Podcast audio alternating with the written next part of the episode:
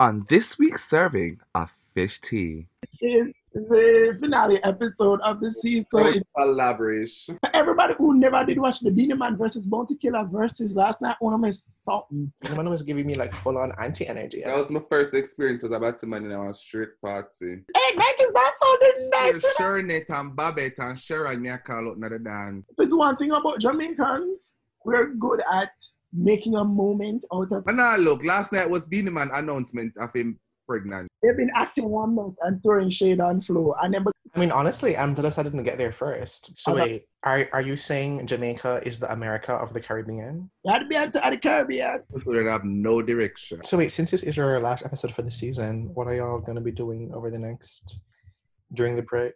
What were your like top three episodes for this season?